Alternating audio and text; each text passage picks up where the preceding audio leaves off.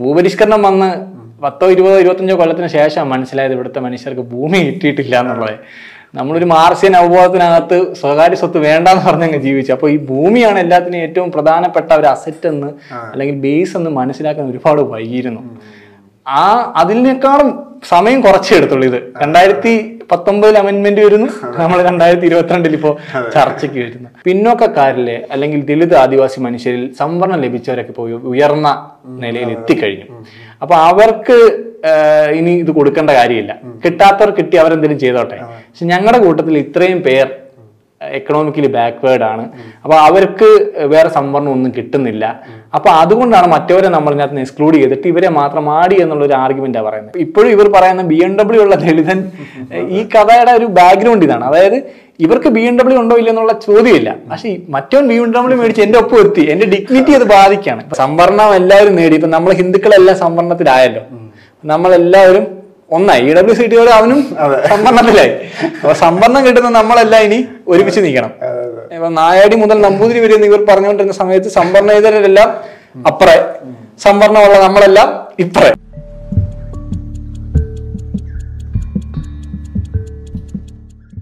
മുന്നോക്ക സമുദായങ്ങളിൽ പെടുന്ന സാമ്പത്തികമായി പിന്നോക്കം നിൽക്കുന്നവർക്ക് പത്ത് ശതമാനം സംവരണം അനുവദിച്ചുകൊണ്ടുള്ള നൂറ്റിമൂന്നാമത് അമെന്റ്മെന്റ് ശരിവെക്കുകയാണ് സുപ്രീം കോടതി. ദ ക്യൂവിനോടൊപ്പം ദളിത് ചിന്തകനും എഴുത്തുകാരനുമായ അനന്തുരാജ സ്വാഗതം.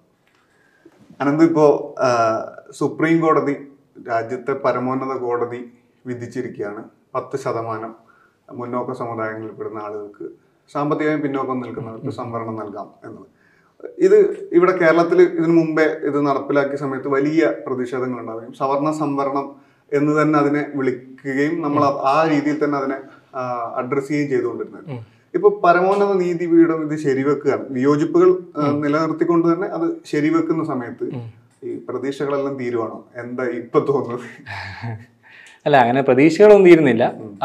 പക്ഷെ നമുക്ക് ഇപ്പൊ ജനാധിപത്യ വിശ്വാസികളെ സംബന്ധിച്ച് അല്ലെങ്കിൽ സാമൂഹ്യ നീതിയെ വിശ്വസിക്കുന്ന അല്ലെങ്കിൽ സാമൂഹ്യ നീതിക്ക് വേണ്ടി നിൽക്കുന്ന മനുഷ്യരെ സംബന്ധിച്ച് വളരെ ദുഃഖകരമായിട്ടുള്ള ഒരു വിധിയാണ് അങ്ങനെ ഒരു വിധി പ്രതീക്ഷയില്ലേ എന്ന് ചോദിച്ചു കഴിഞ്ഞാൽ ഇല്ല എന്നൊക്കെ പറഞ്ഞാൽ ഭയങ്കര ഇതായി പോകും അത് ഇത്തരത്തിലുള്ള വിധി പ്രതീക്ഷിക്കുന്നുണ്ടെങ്കിൽ പോലും അതിനൊരു സാധ്യത. നമ്മുടെ ഒരു കോൺസ്റ്റിറ്റ്യൂഷനകത്തോടുള്ള അല്ലെങ്കിൽ നമ്മുടെ ഭരണ സംവിധാനങ്ങളോടും ജുഡീഷ്യറിയോടും ഒക്കെ ഉള്ള ഒരു വിശ്വാസത്തിന്റെ പുറത്ത് നമ്മൾ ഞാൻ വ്യക്തിപരമായി ചെറുതായിട്ടൊക്കെ ഒരു വിശ്വാസം അർപ്പിച്ചിരുന്നു. പക്ഷേ ഈ ഒരു വിധി നമ്മളെ സംബന്ധിച്ച് എനിക്ക് എനിക്ക് ഇതിനകത്ത് വേറൊരു കാര്യം എന്താണെന്ന് വെച്ചാൽ ഈ ഇപ്പൊ ഈ വിധിക്ക് മുന്നേ നമ്മൾ വിചാരിക്കുന്നതിൽ എല്ലാവർക്കും പ്രാതിനിധ്യം ഒന്നും കിട്ടുന്നുമില്ലായിരുന്നു. ഇപ്പം നമ്മൾ ഏത് മേഖല എടുത്തു നോക്കിയാൽ റിസർവേഷൻ കൃത്യമായി വർക്ക് ചെയ്യുന്നുണ്ടോ എന്നുള്ള കാര്യത്തിൽ തന്നെ സംശയമുണ്ട്. അങ്ങനെയല്ല. റിസർവേഷൻ വർക്ക് ചെയ്യുന്നുണ്ടെങ്കിൽ പോലും പ്രാതിനിധ്യം ഇന്നും നമ്മൾ പറയുന്ന രീതിയിൽ ഉണ്ടായിരുന്നില്ല. അതിന് നമ്മൾക്കിനി എന്ത് ചെയ്യാൻ പറ്റുമെന്ന് ആലോചിക്കുന്ന സമയത്താണ് അത് മൊത്തത്തിൽ തന്നെ ഇല്ലാതാക്കുന്ന നിലയിലുള്ള ഒരു ഒരു വിധി വരുന്നത്. അപ്പം ഈ അമെൻമെന്റുമായി ബന്ധപ്പെട്ട് നമ്മൾ അതിനെ കാണുന്ന സമയത്തും ഞാൻ മനസ്സിലാക്കുന്ന ഒരു കാര്യം ഇതാണ്. കോൺസ്റ്റിറ്റ്യൂഷൻ അകത്ത് തന്നെയുള്ള സാധ്യതകളെ ഉപയോഗപ്പെടുത്തിക്കൊണ്ട് അവർ ആ, നിർമ്മിച്ച ഒരു വിധി.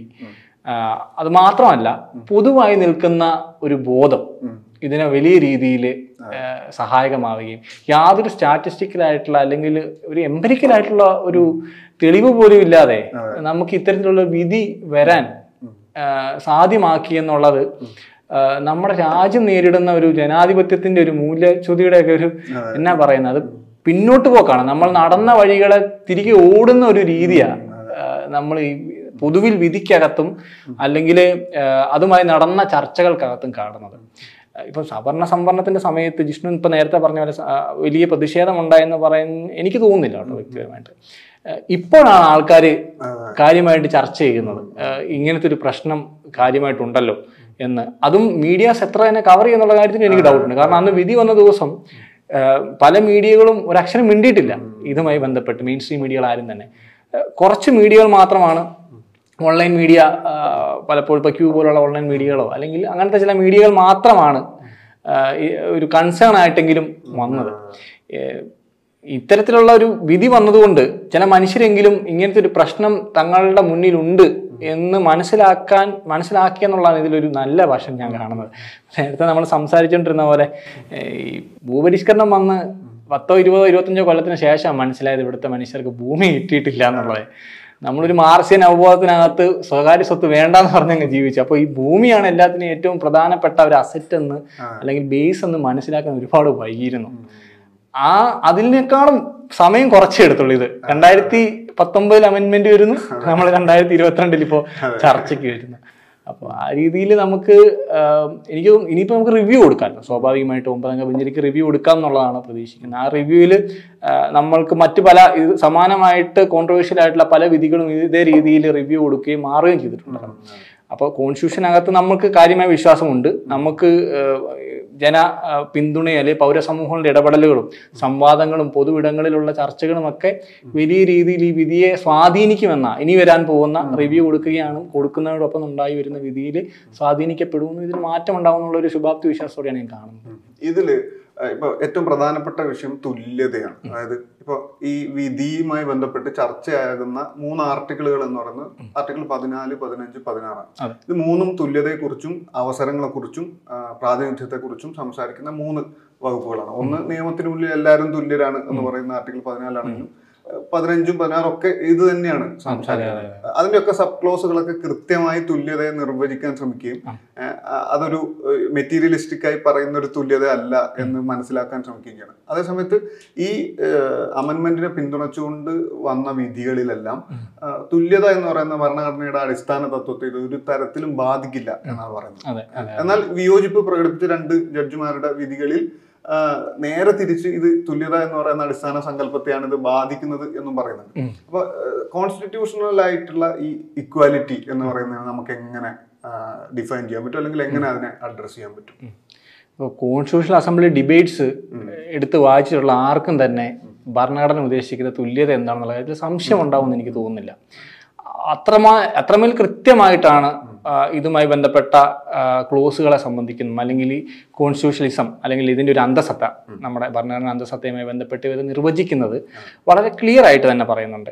ഇക്വാലിറ്റി എന്നതുകൊണ്ട് ഉദ്ദേശിക്കുന്നത് ഇപ്പം റൈറ്റ് ടു ഇക്വാലിറ്റി എല്ലാവർക്കും കൊടുക്കുമ്പോൾ നമ്മളൊരു എക്സെപ്ഷൻ ഉണ്ടാക്കുന്നുണ്ടല്ലോ പ്രൊട്ടക്റ്റീവ് ഡിസ്ക്രിമിനേഷൻ അതാണ് ഈ ഇക്വാലിറ്റി ബിഫോർ ലോ എന്ന് പറഞ്ഞ രീതിയിൽ. ഈക്വൽ ഗ്രൗണ്ട്സിലുള്ളവർക്കാണ് ഇക്വാലിറ്റി എന്ന് പറയുന്നത്. അതായത് ഒരേ ഗ്രൗണ്ടിൽ നിന്ന് വരുന്ന ഒരേ സോഷ്യോളജിക്കൽ ബാക്കിങ്ങിൽ നിന്ന് വരുന്ന മനുഷ്യരെ സംബന്ധിച്ചാണ് അവർ ഈക്വൽ ആവുന്നത്. അപ്പോൾ മണ്ഡൽ കമ്മീഷന്റെ സമയത്ത് വേണമെങ്കിൽ പറയുന്ന ഒരു കാര്യമുണ്ടല്ലോ ടു ഇക്വേറ്റ് അൺഈക്വൽസ് ഈ പെർപ്പച്വേറ്റ് ഇനീക്വാലിറ്റി എന്ന് പറയുന്ന ഒരു സംഗതി ഉണ്ടല്ലോ. നമ്മൾ ഈക്വൽ അല്ലാത്തവരെ തമ്മിൽ ഈക്വൽ ആണെന്ന് പറയുമ്പോൾ അത് ഇനീക്വാലിറ്റിയാണ് പറയുന്നത്. ഈ ഇക്വാലിറ്റീനെ എങ്ങനെ കാണണം എന്നുള്ള ഒരു ഡിഫറൻസ് ആയിരിക്കാം ചിലപ്പോൾ വിധികളിൽ വന്ന ആ വ്യത്യാസം എന്ന് ഞാൻ മനസ്സിലാക്കുന്നത്. ഇപ്പം നൂറ്റിമൂന്നാം അമൻമെന്റിനകത്ത് ചെയ്യുന്ന എന്താ? പതിനഞ്ച് പതിനാറ് ക്ലോസുകൾ ആർട്ടിക്കിൾസിനകത്ത് ആറാമത്തെ രണ്ട് ക്ലോസ് വരികയാണ്. അപ്പോൾ രണ്ടുപേര് ഇതിനെ ഈ വിധിയോട് വിയോജിക്കുന്നവർ പറയുന്ന കാര്യങ്ങളുണ്ട്. ഇത് ഇനീക്വൽ ആണ്. ഇത് നിലനിൽക്കുന്ന ഇക്വാലിറ്റി അല്ലെങ്കിൽ ഫിഫ്റ്റീൻ ഫോർ പലതരത്തിലുള്ള സംഗതികളെയും വയലേറ്റ് ചെയ്യാൻ സാധ്യതയുണ്ടെന്നുള്ള രീതിയിലാണ് പറഞ്ഞത്. അതാണെന്ന് അവർ പറയുന്നില്ല കേട്ടോ. ഈ പറയുന്ന ചില ഇപ്പം ഇതിലേക്ക് നമ്മൾ കുറച്ചും കൂടി കാര്യമായിട്ട് ശ്രദ്ധിക്കുകയാണെങ്കിൽ ഇപ്പം നൂറ്റിമൂന്നാം അമൻമെന്റ് പ്രകാരം നമ്മൾ പ്രൊട്ടക്റ്റീവ് ഡിസ്ക്രിമിനേഷൻ ഉണ്ടാക്കിയപ്പോൾ നമ്മൾ ഒരു ഗ്രൂപ്പാണ് ഉണ്ടാക്കിയത്. ഒരു പ്രത്യേക ഗ്രൂപ്പിനെ നമ്മൾ ഉണ്ടാക്കുക ചെയ്തത്. ഇതേ നിലയിൽ ഇവരൊരു ഗ്രൂപ്പിനെ ഉണ്ടാക്കുക ഇവിടെ ചെയ്തത്. അതിന് ഇവർ തന്നെ പറയുന്നുണ്ട് ഇപ്പോൾ ഫിഫ്റ്റീൻ ഫോർ സിക്സ്റ്റീൻ ഫോർ എന്ന് ഒരു സാധനത്തെ ഞങ്ങൾ വയലേറ്റ് ചെയ്യുന്നില്ല. ഇത് ഇതെങ്ങനെ പറയുന്നതെന്ന് വെച്ച് കഴിഞ്ഞാൽ ഇപ്പോൾ ഫിഫ്റ്റീൻ ഫോർ ആണെങ്കിലും സിക്സ്റ്റീൻ ഫോർ ആണെങ്കിലും ഇവർ പറയുന്നൊരു കാര്യം എസ് സി എസ് ടി വിഭാഗങ്ങളെയോ അല്ലെങ്കിൽ സോഷ്യലി ആൻഡ് എഡ്യൂക്കേഷണലി ബാക്ക്വേർഡ് ആയിട്ടുള്ള ക്ലാസ്സസിനെയോ സ്റ്റേറ്റ് റെക്കഗ്നൈസ് ചെയ്ത് അവർക്ക് പരിരക്ഷ കൊടുക്കണം എന്നുള്ള കാര്യം. അതിനെ പ്രൊട്ടക്ട് ചെയ്യണം എന്നും കൂടെയാണ് ഈ രണ്ട് ക്ലോസുകളും പറയുന്നത്. ഇവരുടെ ആർഗ്യുമെന്റ് ഇതാണ് socially and educationally backward class ആണ് തങ്ങൾ. അല്ലെങ്കിൽ ഈ പറയുന്ന മുന്നോക്കക്കാരിലെ പിന്നോക്കരായിട്ടുള്ള എക്കണോമിക്കൽ റിസർവേഷൻ കൊടുക്കുന്ന ഇപ്പൊ കിട്ടുന്ന മനുഷ്യർ ഈ socially and educationally backward class ആണ് എന്ന് പറയാം. അത്തരത്തിലുള്ള ഒരു പുതിയ ഗ്രൂപ്പിനെ ഇവർ ഉണ്ടാക്കുകയാണ് അപ്പോൾ ഈ വിധിന്യായത്തിൽ ഈ പറയുന്ന റിസർവേഷൻ എതിർക്കുന്നവർ പറയുന്ന ഒരു കാര്യം ഇങ്ങനെ ഒരു പുതിയ ഗ്രൂപ്പിനെ ഉണ്ടാക്കുമ്പോൾ ആ ഉണ്ടാക്കുന്ന പ്രശ്നമാണോ ഇല്ലയോ എന്നൊന്നും നമ്മളും അതിനെപ്പറ്റി പറയുന്നില്ല. ഇങ്ങനെ ഒരു ഗ്രൂപ്പ് ഉണ്ടാക്കുമ്പോൾ ആ ഗ്രൂപ്പ് ഉണ്ടാകട്ടെ അതിനകത്ത് ഇനീക്വാലിറ്റി ഉണ്ടാക്കി എന്നുള്ളതാണ് ഇവർ വിയോജിപ്പ്. അതായത് എക്കണോമിക്കൽ റിസർവേഷൻ ആണെങ്കിൽ എല്ലാവർക്കും കൊടുക്കണ്ടേ ഒരു പുതിയ ഗ്രൂപ്പ് ഉണ്ടാക്കുമ്പോൾ. അപ്പോൾ ഈ മനുഷ്യർ പറയുന്ന ഇവർ എതിർക്കുന്നവർ പറയുന്ന ഒരു കാര്യം ഓൾറെഡി അവർക്ക് സംവരണമുണ്ട്. അവർക്ക് ഒരു ഒരു പൊതുബോധത്തെയാണ് അവരവിടെ പെർപ്പിച്ചുവേറ്റ് ചെയ്യുന്നത് അവർ പറയുന്നത് ഉദ്ദേശിക്കുന്ന ഇത്രയേ ഉള്ളൂ. പിന്നോക്കക്കാരിലെ അല്ലെങ്കിൽ ദളിത് ആദിവാസി മനുഷ്യരിൽ സംവരണം ലഭിച്ചവരൊക്കെ പോയി ഉയർന്ന നിലയിൽ എത്തിക്കഴിഞ്ഞു. അപ്പൊ അവർക്ക് ഇനി ഇത് കൊടുക്കേണ്ട കാര്യമില്ല. കിട്ടാത്തവർ കിട്ടി അവരെന്തെങ്കിലും ചെയ്തോട്ടെ. പക്ഷെ ഞങ്ങളുടെ കൂട്ടത്തിൽ ഇത്രയും പേർ എക്കണോമിക്കലി ബാക്ക്വേർഡ് ആണ്. അപ്പൊ അവർക്ക് വേറെ സംവരണം ഒന്നും കിട്ടുന്നില്ല.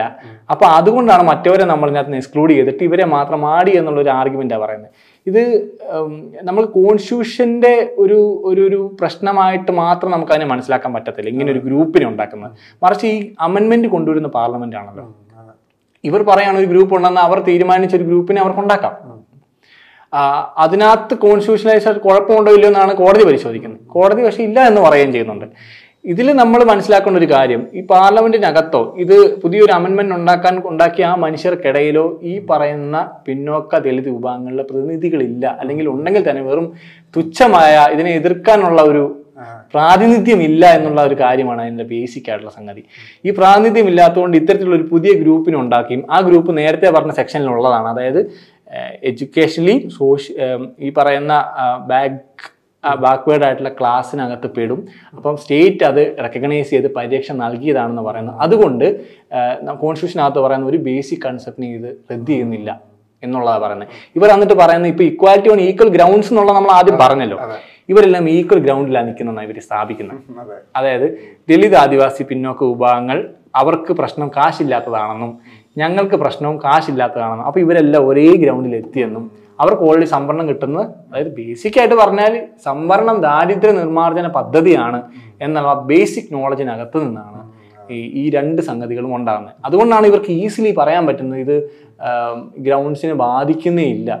ഇപ്പം ഒരു ഈ വിധിന്യായത്തിനകത്ത് തന്നെ ഈ റിസർവേഷൻ കുറെ കാലം കഴിയുമ്പോൾ നിർത്തണം എന്ന് പറയുന്നതിന്റെ ഒരു കാഴ്ചപ്പാടും വരുന്നത് ഇതിനകത്ത് നിന്നാണ് എത്രയോ അപകടകരമായിട്ടുള്ള ഒരു കാഴ്ചപ്പാടാണെന്ന് നമ്മളത് മനസ്സിലാക്കണം. ഇത് ഇവരും പറഞ്ഞത് ഇത് തന്നെയാണ് എക്കണോമിക്കലി ആയിട്ടുള്ള സംഗതിയായിട്ട് ഇതിനെ മനസ്സിലാക്കുന്നതിന്റെ ഭാഗമായിട്ട് കൂടിയാണ്. അതായത് കാസ്റ്റ് ഇല്ല എന്നും പറയുന്നില്ല. അപ്പൊ കാസ്റ്റ് എന്ന് പറയുന്നൊരു കാര്യം ഇല്ല. അതല്ല ഇതിന്റെ ബേസ് എന്ന് പറഞ്ഞിരുന്നെങ്കിൽ ഇവർക്ക് നമുക്ക് പറയാം കാസ്റ്റ് ആണ് ഇതിന്റെ ബാക്ക്ഗ്രൗണ്ട് അല്ലെങ്കിൽ കാസ്റ്റ് ആണ്. ഇവർ ഇതിനെ കാണുന്ന പോവർട്ടി എന്നൊരു സാധനമാണ് ഇവരുടെ പ്രശ്നം. കാസ്റ്റ് അല്ലെന്നും കാസ്റ്റിലുള്ള ഇത്ര ഇത്രയും കാസ്റ്റുള്ള മനുഷ്യർക്ക് പോവർട്ടി ആണ് ഉള്ളതെന്നാണ് ഇവർ പറയുന്നത്. അതായത് പോവർട്ടി ഒരു പ്രോബ്ലം ആണെന്നാണ് ഇവരിതിനെ നമ്മുടെ മുന്നിലേക്ക് അവതരിപ്പിക്കുന്നത്. യഥാർത്ഥത്തിൽ നമ്മൾ പറയുന്നത് പ്രോബ്ലം കാസ്റ്റ് ആണ്. ഈ കാസ്റ്റിന്റെ ഒരു സിംറ്റമാണ് നമ്മൾ ചെയ്യാൻ ശ്രമിക്കുന്നത് ഈ കാസ്റ്റിനെ തന്നെയാണ്. ഇവിടെ എന്താ പ്രശ്നം? ഇവിടെ ഇവരുടെ പോവേർട്ടി എന്ന് പറയുന്ന പ്രോബ്ലം അല്ല. ഇവിടെയും ഇത് സിംറ്റമാണ് അതായത് തെറ്റായിട്ടുള്ള സാമ്പത്തിക നയങ്ങളുടെ ഒരു എഫക്റ്റോ അല്ലെങ്കിൽ അതിന്റെ ഒരു അതിന്റെ അതിന്റെ ഒരു റിസൾട്ടാണ് ഈ പറയുന്ന പോവർട്ടി അപ്പം അതുകൊണ്ടാണ് നമ്മൾ പറയുന്നത് നിങ്ങൾ പണിക്ക് പോകും അല്ലെങ്കിൽ നിങ്ങൾ എന്തെങ്കിലുമൊക്കെ ഈ തൊഴിലുറപ്പ് പദ്ധതിക്ക് പോയിട്ട് ജോലി സാമ്പത്തികം മെച്ചപ്പെടുത്താൻ പറയുന്ന കാര്യം അതാ അവരെ സംബന്ധിച്ച് സാമ്പത്തികം ഈ പോവർട്ടിയെ എന്തോ ഒരു പ്രോബ്ലമായിട്ട് കൺസിഡർ ചെയ്യാൻ സിംറ്റമാണെന്ന് മനസ്സിലാക്കാത്ത അല്ലെങ്കിൽ അതിനെ അവഗണിച്ചുകൊണ്ട് അവരുടെ പ്രൗഢി നിലനിർത്താൻ ശ്രമിക്കുന്ന ഒരു ഒരു ഒരു പ്രശ്നത്തിനകത്ത് നിന്നാണ് ഇവർ ഈ ഒരു സാധനം ഉണ്ടാക്കുന്നത്. ഇവിടെ ഇപ്പോ ആ, അനന്ത് പറഞ്ഞ പോലെ ഈ പറയുന്ന വളരെ കോൺസ്റ്റിറ്റ്യൂഷണൽ ആക്കി മാറ്റാൻ അതായത് ഈ പറയുന്ന പൊതുബോധത്തെ എങ്ങനെ കോൺസ്റ്റിറ്റ്യൂഷണൽ ആക്കാം എന്ന് കൃത്യമായി ഈ വിധി വായിക്കുന്ന ഒരു മനുഷ്യന് മനസ്സിലാവും. അതെ. അതിന്റെ ഒരു റൂട്ട് ഉണ്ടല്ലോ. അതായത് ഈ പറയുന്ന പൊതുബോധം നിർമ്മിക്കപ്പെട്ട ഒരു സാധനമുണ്ടല്ലോ ഒരു മധ്യവർഗ എലീറ്റ് പൊതുബോധം ഉണ്ടല്ലോ അതായത് ക്ഷയിച്ചു പോയ തറവാടുകൾ ഏഹ് പാവം നമ്പൂതിരിയാണെങ്കിലും കൂലിപ്പണിക്ക് പോവുകയാണ് എന്നൊക്കെ പറയുന്ന സാധനങ്ങളുണ്ട്. അപ്പൊ അതൊക്കെ എൻഡോസ് ചെയ്യുന്ന ഒരുപാട് സിനിമകൾ ഒരുപാട് സാധനങ്ങൾ അങ്ങനെ നിർമ്മിക്കപ്പെട്ടിട്ടുണ്ട്. അതെ അതെ. അതിനെ വളരെ ലീഗലായിട്ട് എൻഡോസ് ചെയ്യപ്പെടുന്ന ഒരു വലിയൊരു പോയിന്റിലല്ലേ നമ്മളിപ്പോ വന്ന് പെട്ടിരിക്കുന്നത്.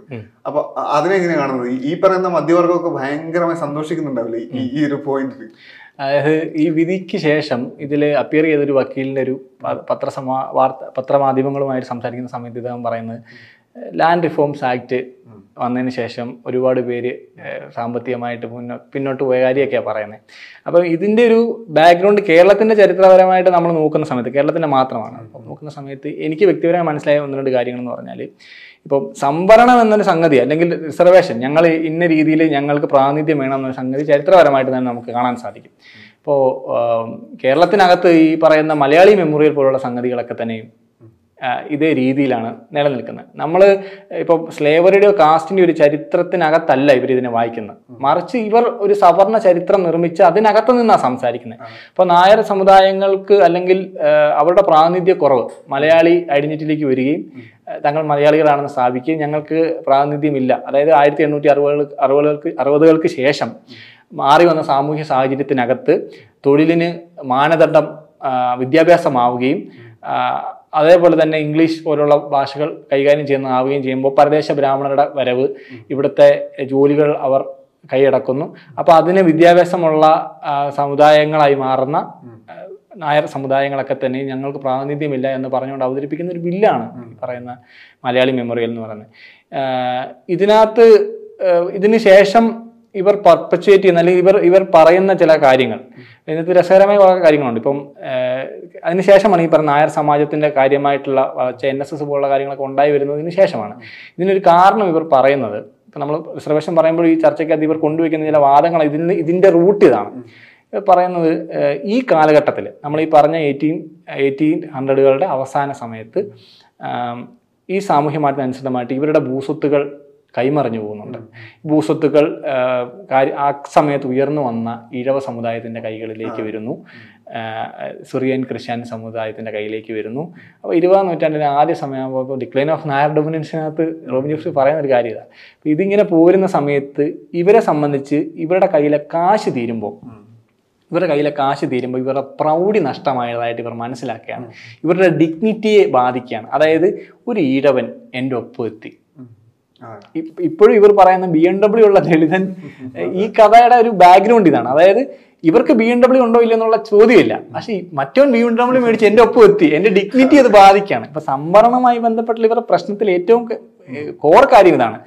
ഇത് ഈ ഞാൻ നേരത്തെ പറഞ്ഞ സ്റ്റുവർട്ട് ഹാളിന്റെ ഒരു വർണവറിയുമായി ബന്ധപ്പെട്ടുള്ള ഒരു ഉദാഹരണമാണെന്നല്ലേ അതായത് ഈ കറുത്ത വർഗക്കാരനോട് വെള്ളക്കാരന്റെ ഒരു ദേഷ്യം എന്ന് പറയുന്നത് അതിന് പറഞ്ഞവരുടെ ഏറ്റവും പ്രധാനപ്പെട്ട കാര്യം എന്ന് വെച്ചാൽ ഇവനും ഞാനും തമ്മിൽ വലിയ വ്യത്യാസമില്ല എന്നുള്ള അവന്റെ തിരിച്ചറിവാണ് അവന് ഭയങ്കര ദേഷ്യം ഉണ്ടാക്കുന്നത്. അതായത് ഞാനും ഇവനും തമ്മിൽ ഒരു വ്യത്യാസം ഇല്ല എന്ന് ഇവൻ മനസ്സിലാക്കുകയും ആ മനസ്സിലാക്കലിൽ നിന്നാണ് ഇവനോട് ഏറ്റവും വലിയ വർണവരി ഉണ്ടായി വരുന്നത് ഇതേ കാര്യമാണ്.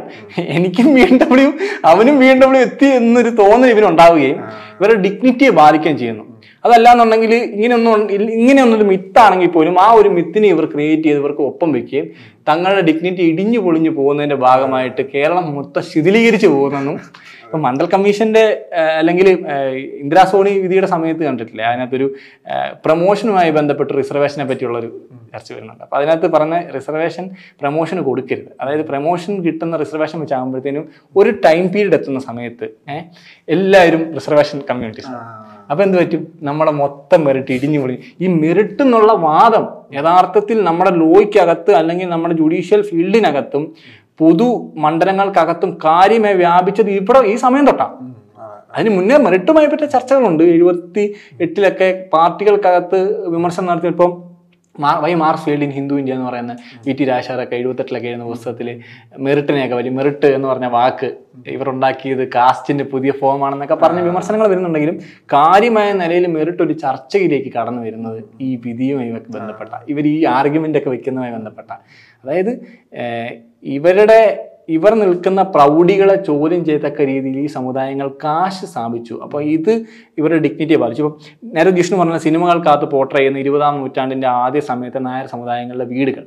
അല്ലെങ്കിൽ അവർ മനസ്സിലാക്കുന്ന അവർക്ക് സംഭവിച്ച എക്കണോമിക്കൽ ശിഥിലീകരണം അല്ലെങ്കിൽ സാമ്പത്തികമായിട്ടുള്ള ഒരു ശിഥിലീകരണമാണ് കാര്യമായ അവരുടെ ഡിഗ്നിറ്റിയെ ബാധിച്ചത്. അപ്പൊ ഇവരെ സംബന്ധിച്ച് ഇവർ ഇവർ ഇവരുടെ ഡിഗ്നിറ്റി നേടിയെടുക്കുന്നത് എങ്ങനെയാ? കാശ് കിട്ടിക്കഴിഞ്ഞാൽ അവരുടെ പ്രശ്നം മാറി. അപ്പൊ ഇവരൊരു പോവർട്ടി അലിവിയേഷൻ ആണ് ഇവിടുത്തെ ഡിഗ്നിറ്റി കിട്ടാൻ വീണ്ടെടുക്കാൻ വേണ്ട കാര്യം എന്നാണ് ഇവർ ചിന്തിച്ചു വെക്കുകയും അത് കേരളത്തിന്റെ സ്വത്വവുമായി ബന്ധപ്പെട്ട് മാറും. ഇപ്പൊ കേരള സ്വത്വം നമ്മളെ സംബന്ധിച്ച് നമുക്ക് ക്ലിയർ ആയിട്ട് അറിയാം. ഒരു നായർ സ്വത്വത്തിനകത്താണ് കേരളം വർക്ക് ചെയ്യുന്നത്. നമ്മുടെ സൗന്ദര്യ ബോധം തന്നെ നായർ സൗന്ദര്യ ബോധമാണ് നമുക്ക് സ്ത്രീ സൗന്ദര്യത്തെ പറ്റിയുള്ള അഞ്ജന കണ്ണ് എഴുതിയ അലിയ താലിയാർത്തിയ പെൺകിടാങ്ങളെയും പുരുഷന്മാർ ഒത്ത പൊക്കവും സുരേഷ് ഗോപി മോഡൽ പുരുഷന്മാരെ ആഗ്രഹിക്കുന്ന ഒരു സമയമാണ്. അപ്പം നമ്മുടെ ഒരു പൊതു സ്വത്വത്തിനകത്ത് നായർ സ്വത്വം ഉയർന്നു വരികയും പൊതുവായി കേരളത്തിലുള്ള ഒരു ബോധം ഈ രീതിയിലേക്ക് പോവർട്ടി അലിവേഷനുമായി ബന്ധപ്പെട്ട് വരും. അതിൽ മാർഷ്യൻ പങ്കും പങ്കുണ്ടോ വലിയ രീതിയിൽ? അതായത് സ്വകാര്യ സ്വത്ത് വേണ്ട. നമ്മളെ സംബന്ധിച്ച് നമ്മൾക്ക് കാസ്റ്റ് ഇല്ല. അപ്പം സഖാവ് എന്ന് പറഞ്ഞ വാക്കിനെ തന്നെ ഞാനിപ്പോൾ വലിയൊരു വേറൊരു രീതിയിലാണ് മനസ്സിലാക്കുന്നത്. അതായത് സഖാവ് എന്ന് പറഞ്ഞൊരു വാക്ക് ഇത് എന്നെയും നിങ്ങളെ സഖാവ് എന്ന് വിളിക്കുകയും അതായത് ഇത് ഇതിന്റെ ഇതിന്റെ നായർ ബോധത്തിന്റെ ബാക്കിയാണെന്ന് ഞാൻ പറഞ്ഞു വരുന്നത്. ഞാനും ജിഷ്ണുവും സഖാവാണ്. അപ്പം ഞാൻ ജിഷ്ണുവിനെ സഖാവ് എന്ന് വിളിക്കുന്നു ജിഷ്ണു എന്നെ സഖാവ് എന്ന് വിളിക്കുമ്പോഴേ നമ്മൾ തമ്മിലുള്ള ഇനീക്വാലിറ്റി അങ്ങ് തീർന്നു എന്നുള്ള അവർ പറയുന്നത്. അതെ. അത് ഇത് പഴയൊരു ബ്രാഹ്മണിക്കൽ ചൈതന്യ ബോധം അതായത് എന്റെ ഉള്ളിൽ ചൈതന്യം നിങ്ങളുടെ ഉള്ളിൽ ചൈതന്യം നമ്മൾ തമ്മിൽ വ്യത്യാസമില്ലല്ലോ. ഇതാ ഇവർ പറയുന്നത്. നമ്മൾ യാത് ഈക്വൽ ഗ്രൗണ്ട്സിലാണെന്നാണ് പറയുന്നത്. അപ്പം നമ്മളെ സംബന്ധിച്ച് ആകെയുള്ള പ്രശ്നം പോവർട്ടിയാണ് പോവർട്ടി എലിവേഷൻ അതുകൊണ്ടാണ് ഇ എം എസ് ഒക്കെ അമ്പത്തിയേഴിൽ തന്നെ നമുക്ക് എക്കണോമിക് റിസർവേഷൻ വെച്ച് ഇവിടുത്തെ എല്ലാ പ്രശ്നങ്ങളും ഞാൻ അദ്ദേഹത്തെ കാര്യമായി വിമർശിക്കാറുണ്ട്. ഇപ്പൊ എനിക്ക് ഞാൻ അദ്ദേഹത്തെ ഭയങ്കര ജാതിവാദിയാണെന്നൊന്നും പറയുന്നില്ല. ഞാൻ ഞാനിപ്പോൾ അത് പറയാൻ ഉദ്ദേശിക്കുന്നില്ല. ചിലപ്പോൾ അദ്ദേഹം ഈ രീതിയിൽ ചിന്തിച്ചു പോയതുകൊണ്ടായിരിക്കാം എന്ന് നമുക്ക് വേണമെങ്കിൽ അനുമാനിക്കാം.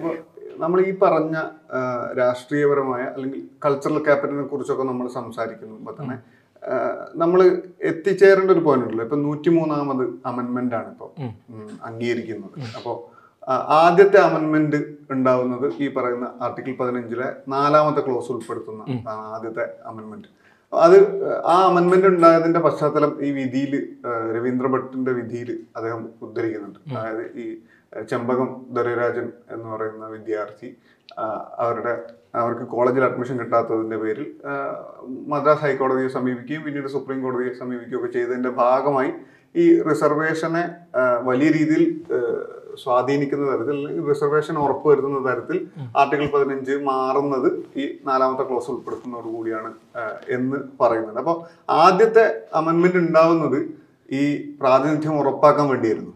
എന്നാൽ അവസാനം ഒടുവിലത്തെ ഇപ്പോഴത്തെ നൂറ്റിമൂന്നാമത്തെ അമൻമെന്റ് ഉണ്ടാകുന്നത് ഇതിന് തുരങ്കം വെക്കുന്ന തരത്തിലാവുന്നു എന്നുള്ളൊരു ഒരു അപകടകരമായ സാധനം ഉണ്ടല്ലോ. അത് നമ്മൾ സഞ്ചരിച്ചെത്തുന്നത് എവിടെയാണ് എന്നുള്ളൊരു പ്രശ്നം ഉണ്ടല്ലോ. അപ്പോൾ ഈ ഇത്തരം കോൺസ്റ്റിറ്റ്യൂഷണൽ അതായത് ഈ പറയുന്ന ഭരിക്കുന്ന പാർട്ടി അല്ലെങ്കിൽ ഭരിക്കുന്ന ഈ പറയുന്ന ഭരണകർത്താക്കൾ ഈ രീതിയിൽ കോൺസ്റ്റിറ്റ്യൂഷനിലേക്ക് ഇടപെടുന്നത് അതിനെങ്ങനെയാണ് കാണുന്നത്? ഈ ഒരു കാര്യം ഇത് ഭയങ്കര അപകടകരം മാത്രമല്ല അത്ഭുതകരമായിട്ടുള്ള പല കാര്യങ്ങളും കോൺസ്റ്റിറ്റ്യൂഷൻ ഇത്തവണത്തെ വിധിക്കകത്ത് നമുക്ക് കാണാൻ സാധിക്കും. അതായത് ഈ വിധി വിധി ന്യായത്തിനകത്ത് ഇതുപോലെ റിസർവേഷൻ എന്ന് പറയുന്ന മറ്റൊരു റിസർവേഷൻ എന്ന് പറയുന്ന സംഗതി കുറേ കാലം കഴിയുമ്പോഴത്തേക്കും നിൽക്കേണ്ടതാണല്ലോ. അപ്പോൾ ഇത് നിൽക്കുന്നതോടുകൂടി നല്ലൊരു ഇത് ഉണ്ടാവും ഭാവി ഉണ്ടാവും എന്നൊക്കെ പറയുന്ന രീതിയിൽ വിധി എല്ലാവരും തുല്യരായ തുല്യരായിട്ടുള്ള ഒരു ഒരു സംഗതിയെ പറ്റി ഇവർ ആ ഒരു കമന്റ് അപ്പൊ അത് എനിക്ക് വളരെ അതിശയകരമായിട്ട് തോന്നി. അതായത് ആദ്യമായിട്ടാണ് കോടതി ഒരു കമന്റ് പാസ് ചെയ്യാണ്. ഒരു ഒരു സാധനം വരുന്നു. അതായത് ഇത്തരത്തിലുള്ള ഒരു അമെന്റ്മെന്റ് കൊണ്ടുവരുന്നത് പൊളിറ്റിക്കൽ ആയിട്ടുള്ള പാർട്ടീസുമായി ബന്ധപ്പെട്ട് പാർലമെന്റിനകത്ത് നടക്കുന്ന ഒരു സംഗതിയാണ്. അവർക്ക് അതിന്റെ ഒബ്ജക്റ്റീവ്സ് ഒബ്ജക്റ്റ് പറയാം. ഇങ്ങനെ ഇങ്ങനെയാണ് ഞങ്ങൾ ചെയ്യുന്നത്. അത് അവർക്ക് ആഘോഷിക്കാം അതേപറ്റി ചർച്ച ചെയ്യാം. അതിനുള്ള ഒരു സ്വാതന്ത്ര്യ സ്പേസും ഉണ്ട് കോടതിയുടെ കടമ എന്ന് പറഞ്ഞാൽ കോടതിയുടെ കടമയെ ഞാൻ ചോദ്യം ചെയ്യുക അത് അങ്ങനെയാണെന്ന് പറയുകയും ചെയ്യല്ല. പക്ഷെ കോടതി ചെയ്യുന്ന ഒരു കാര്യം ഇത് കോൺസ്റ്റിറ്റ്യൂഷനൈസ് കോൺസ്റ്റിറ്റ്യൂഷനുമായി നിൽക്കുന്നതാണോ അല്ലയോ എന്നുള്ളതാണ് ചെയ്യുന്നത്. അതല്ലാതെ ഇതിനകത്തൊരു കമന്റ് ചെയ്യണം. ആദ്യമായിട്ടാണ് ചരിത്രത്തിൽ ആദ്യമായിട്ടാണ് കമന്റ് ചെയ്യുന്നത്. അതായത് ഇത് നാളത്തെ ഒരു ഈക്വൽ ലോകത്തേക്കുള്ള വിഭാവനയാണ് എന്ന് പറഞ്ഞിരിക്കുകയാണ്. ഞാൻ ആലോചിക്കുന്നതാണ് എന്തൊരു അത്ഭുതകരമായിട്ടുള്ള മാറ്റമാണ് കോൺസ്റ്റിറ്റ്യൂഷനകത്ത് ഉണ്ടാകുന്നത്. നേരത്തെ വിഷ്ണു പറഞ്ഞ വിഷയത്തിലേക്ക് തിരിച്ചു വരികയാണെങ്കിൽ അപകടകരമായിട്ടുള്ള മാറ്റമാണ് ഉണ്ടായി വരുന്നത്.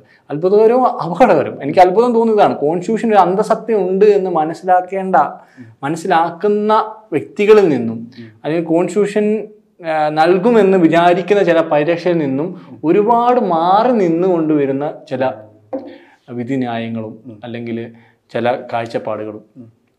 പ്രത്യേകിച്ചും ഈ പറയുന്ന ചില ഐഡന്റിറ്റികളെ നമ്മൾ അല്ലെങ്കിൽ പ്രാതിനിധ്യത്തിന്റെ പ്രശ്നത്തെ മനസ്സിലാക്കുന്ന ഒരു കോൺസ്റ്റിറ്റ്യൂഷനിൽ നിന്നും പ്രാതിനിധ്യം എന്ന് പറയുന്ന തുല്യത ഇല്ലാതാക്കുന്ന ഒരു സംഗതിയാണെന്ന് പറയുന്ന രീതിയിലേക്ക് മാറി വന്ന ഒരു വിധിയും ഒരു ഒരു ജുഡീഷ്യൽ സംവിധാനവും എന്തൊരു അപകടകരമായിട്ടുള്ള ഒരു ഡെമോക്രാസി ഡെമോക്രാറ്റിക് സിറ്റുവേഷനാണ് നമുക്ക് മുന്നിൽ കൊണ്ട് എത്തിച്ചിരിക്കുന്നതെന്ന് മനസ്സിലാക്കണം.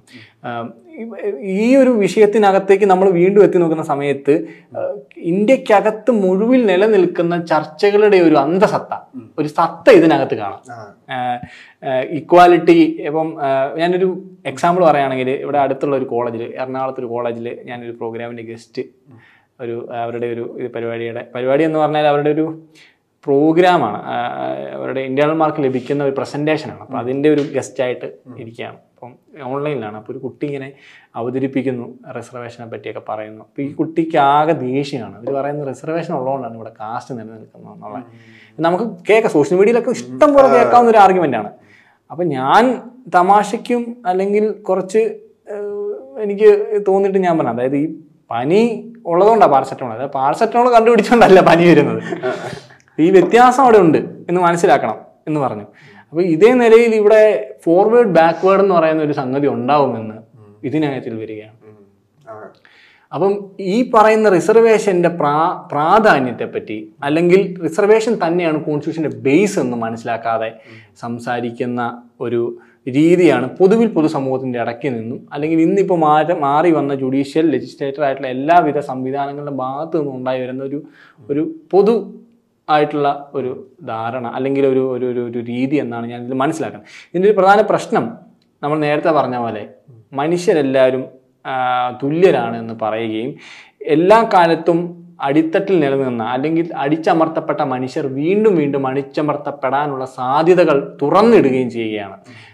നമുക്ക് പ്രാതിനിധ്യങ്ങളെ തന്നെ എടുക്കുന്ന സമയത്ത് ഇപ്പോൾ ഓക്സ്ഫാം റിപ്പോർട്ടൊക്കെ നോക്കുന്ന സമയത്ത് നമ്മുടെ പ്രൈവറ്റ് സെക്ടർ വരികയാണ്. നമുക്ക് നയന്റി സെവൻ പെർസെന്റ് വരുന്ന പ്രൈവറ്റ് സെക്ടറിനകത്ത് മാനേജീരിയൽ പൊസിഷൻസിൽ ഒരാൾ പോലും എസ് സി എസ് ടി വിഭാഗത്തിൽ നിന്ന് കടന്നു വരുന്നില്ല. അത് ഇവർക്ക് എന്താ കഴിവില്ലാത്തതുകൊണ്ടാണോ? അല്ലെങ്കിൽ ഇവർക്ക് അതിനുള്ള എഡ്യൂക്കേഷണൽ ബാക്ക്ഗ്രൗണ്ട് ഇല്ലാത്തതുകൊണ്ടാണോ എന്ന് നമ്മൾ ചോദിക്കുകയാണ്. ഇപ്പോൾ ഒരു വിനിൽ പോളിനെ പോലുള്ള ഹിസ്റ്റോറിയൻസ് ദളിത് ക്രൈസ്തവരുടെ വിഷയങ്ങളെ പറ്റി സംസാരിക്കുന്ന സമയത്ത് അദ്ദേഹം പറയുന്നൊരു കാര്യമുണ്ട്. ഈ ഈ ക്രിസ്ത്യൻ കമ്മ്യൂണിറ്റീസിന്റെ കോളേജസ് അല്ലെങ്കിൽ വിദ്യാഭ്യാസ പലതരത്തിലുള്ള സ്ഥാപനങ്ങൾക്കകത്ത് ക്ലർ ക്ലറിക്കൽ ജോലിക്ക് എട്ടാം ക്ലാസ് യോഗ്യത മതി. ഇവിടെ നമ്മൾ ഒന്നും പഠിച്ചില്ലെങ്കിലും പത്താം ക്ലാസ് വരെ പാസ്സാവും ഒരു ദളിത് വ്യക്തിയെ പോലും നമുക്ക് അതായത് ദളിത് ക്രൈസ്തവ വ്യക്തിയെ പോലും ഇവരുടെ ആരുടെയും തന്നെ ഒരു സ്ഥാപനങ്ങൾക്കകത്ത് നമുക്ക് ക്ലറിക്കൽ പോസ്റ്റിൽ വിരലിൽ എണ്ണാവുന്നതോ അല്ലെങ്കിൽ അത്ഭുതം എന്ന് പറയത്തക്ക രീതിയിൽ മാത്രമാണ് കാണുന്നത്. അതേപോലെ തന്നെ മറ്റ് സമുദായങ്ങളുടെ എൻ എസ് എസ് പോലുള്ള അല്ലെങ്കിൽ ഏത് സമുദായത്തിന്റെ നോക്കുമ്പോഴും ഇത് തന്നെയാണ് അവസ്ഥ.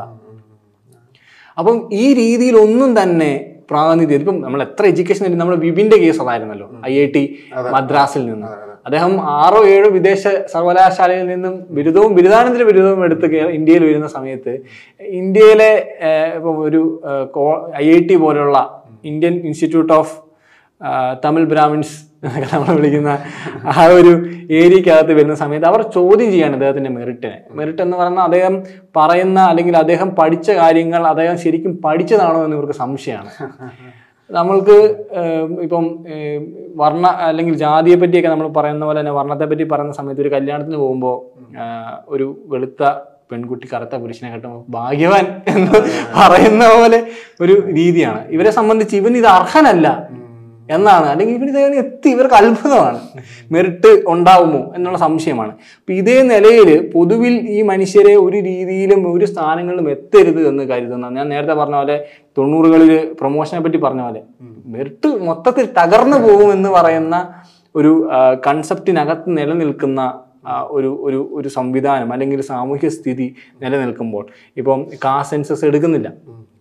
അതേപോലെ തന്നെ സ്റ്റാറ്റിസ്റ്റിക്കലായിട്ട് എത്ര പ്രാതിനിധ്യമുണ്ട് എന്ന് ഗവൺമെന്റിനില്ല ഇപ്പൊ എക്കണോമിക് ബാക്ക്ഗ്രൗണ്ട്നെസ് ആണ് ബാക്ക്വേർഡ്നെസ് ആണ് നോക്കുന്നതെങ്കിൽ നീതി ആയോഗ് രണ്ടായിരത്തി ഇരുപത് നമ്മൾ എടുത്തു നോക്കുന്ന സമയത്ത് eighty seven point seven percent S C S T O B C വിഭാഗക്കാരാണ് അപ്പൊ ഈ പ്രധാന നമ്മുടെ കേന്ദ്ര മന്ത്രിസഭ അല്ലെങ്കിൽ കേന്ദ്ര കേന്ദ്രത്തിന്റെ കണക്ക് പ്രകാരം പോലും തൊണ്ണൂറ് ശതമാനം ഈ പറയുന്ന സാമ്പത്തികമായി തന്നെ പിന്നോക്കം നിൽക്കുന്ന മനുഷ്യർ ഇവരാണെന്ന് നിൽക്കെ ഇങ്ങനെയുള്ള ഒരു ആർഗ്യുമെന്റ് വെക്കുകയും അത് ശരിയാണെന്നുള്ളൊരു വിധി വരികയും അത് പൊതുവിൽ കൈയടിക്കപ്പെടുകയും ചെയ്യുന്നത് അപകടകരമാണ് എന്ന് ഞാൻ ഇനി പറയേണ്ട കാര്യമുണ്ടോ എന്നുള്ളതാണ് ഞാൻ ആലോചിക്കുന്നത്.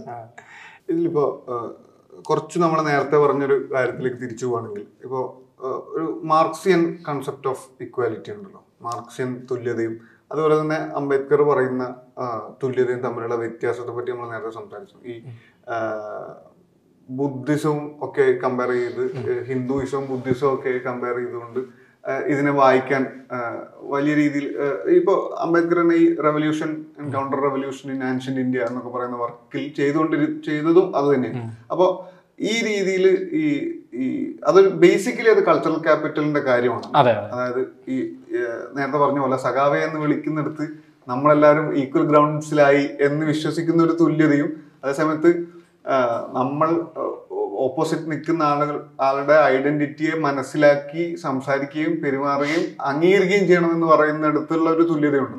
അപ്പോൾ എന്ന് വെച്ചാൽ നമുക്ക് സംസാരിക്കാൻ പോലും അവകാശമുണ്ടോ എന്ന് നമ്മൾ സ്വയം ചിന്തിക്കേണ്ട പല കാര്യങ്ങളുണ്ടല്ലോ. അപ്പൊ ഈ ഈ ഇക്വാലിറ്റി എങ്ങനെയാ കാണുന്നത്? ഈ മാർക്സിയൻ അതേസമയത്ത് അതേ സമയത്ത് ഈ മാർക്സ് നേരത്തെ പറഞ്ഞ പോലെ മാർക്സിനെയും ഉപയോഗിക്കേണ്ടതുണ്ട് എന്ന് പറയുന്ന ഒരു പോയിന്റ് ഒക്കെ ഉണ്ട്. ഈ കൾച്ചറൽ ക്യാപിറ്റൽ ഇതിന്റെ കേന്ദ്രത്തിൽ നിൽക്കുകയും ഇതെല്ലാം ചുറ്റിലും നിൽക്കുകയും ചെയ്യുന്ന ഒരു കാര്യമുണ്ടല്ലോ അതിനെങ്ങനെയാ കാണുന്നത് തീർച്ചയായിട്ടും. ഇതിന്റെ ബേസ് പ്രശ്നം എന്ന് പറയുന്നത് അല്ലെങ്കിൽ ഈ പൊതുബോധത്തിന്റെ നിർമ്മാണത്തിന്റെ ഒരു കോർ എന്ന് പറയുന്ന കൾച്ചറൽ ക്യാപിറ്റലാണ് അതായത് പ്രിവിലേജുകളും അല്ലെങ്കിൽ സോഷ്യലി ലഭിക്കുന്ന ചില ക്യാപിറ്റലുകളും ആ പ്രിവിലേജുകൾക്കകത്ത് അഭിരമിക്കുന്ന മനുഷ്യരുടെ ചില കാര്യങ്ങളാണ്.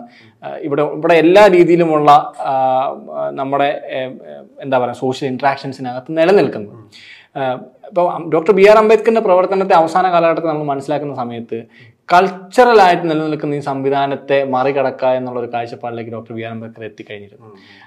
പൊളിറ്റിക്കലായിട്ടുള്ള കാര്യങ്ങളെപ്പറ്റി അദ്ദേഹം കോൺസ്റ്റിറ്റ്യൂഷനൊക്കെ എഴുതിയതിന് ശേഷം മറ്റൊരു രീതിയിലേക്കും കൂടെ പ്രവർത്തനം വ്യാപിക്കുന്നതാണ് നമ്മൾ കാണുന്നത്. ആ രീതിയിലാണ് ഞാൻ അതിനെ മനസ്സിലാക്കുന്നത് അതായത് നിലനിൽക്കുന്ന ഒരു കൾച്ചർ കൾച്ചർ നമ്മൾ ഏത് രീതിയിലൊക്കെ സ്വാധീനിക്കുമെന്ന് നമ്മൾ മനസ്സിലാക്കണം. നമ്മുടെ കൾച്ചറിനനുസൃതമായിട്ടാണ് നമുക്ക് അഭിരുചികൾ ഉണ്ടായി വരുന്നത്. നമ്മുടെ കാഴ്ചപ്പാടുകൾ നിർമ്മിക്കപ്പെടുന്നത്. അത് ബോർദ്യുവിനെയൊക്കെ നമ്മൾ വായിക്കുന്ന സമയത്ത് ഈ രീതിയിൽ തന്നെയായിരുന്നു. ബോർദ്യു പറയുന്ന ഒരു കാര്യം ഇതാ വർഗങ്ങൾക്കകത്ത് ചില അഭിരുചികൾ ഉണ്ടായി വരികയും നിലനിൽക്കുകയും ചെയ്യണം. ഇന്ത്യയിൽ കാസ്റ്റ് വരുന്ന സമയത്ത് കാസ്റ്റ് ചില പ്രത്യേക ജാതി വിഭാഗങ്ങൾക്ക് അതായത് കാസ്റ്റ് നിർമ്മിക്കുന്ന കാസ്റ്റ് സിസ്റ്റം നിർമ്മിക്കുന്ന ഒരു ഒരു സോഷ്യൽ സിസ്റ്റം ഉണ്ട്. അതാണ് വർണ സിസ്റ്റം എന്ന് നമ്മൾ കൺസിഡർ ചെയ്യുന്ന ഒരു സംഗതി. അപ്പം ഇതിനകത്ത് നിലനിൽക്കുന്നവർക്ക് ഹാബിറ്റസ് ഉണ്ടാക്കിയെടുക്കാനുള്ള ഒരു പ്രത്യേക അതായത് ചരിത്രത്തിനകത്ത് ഇവർ അധികാരം കൈയാടിയതിനെ പറ്റി ഒരു പ്രത്യേക അറിവ് ഇവർ നേടിയെടുക്കുന്നുണ്ട്.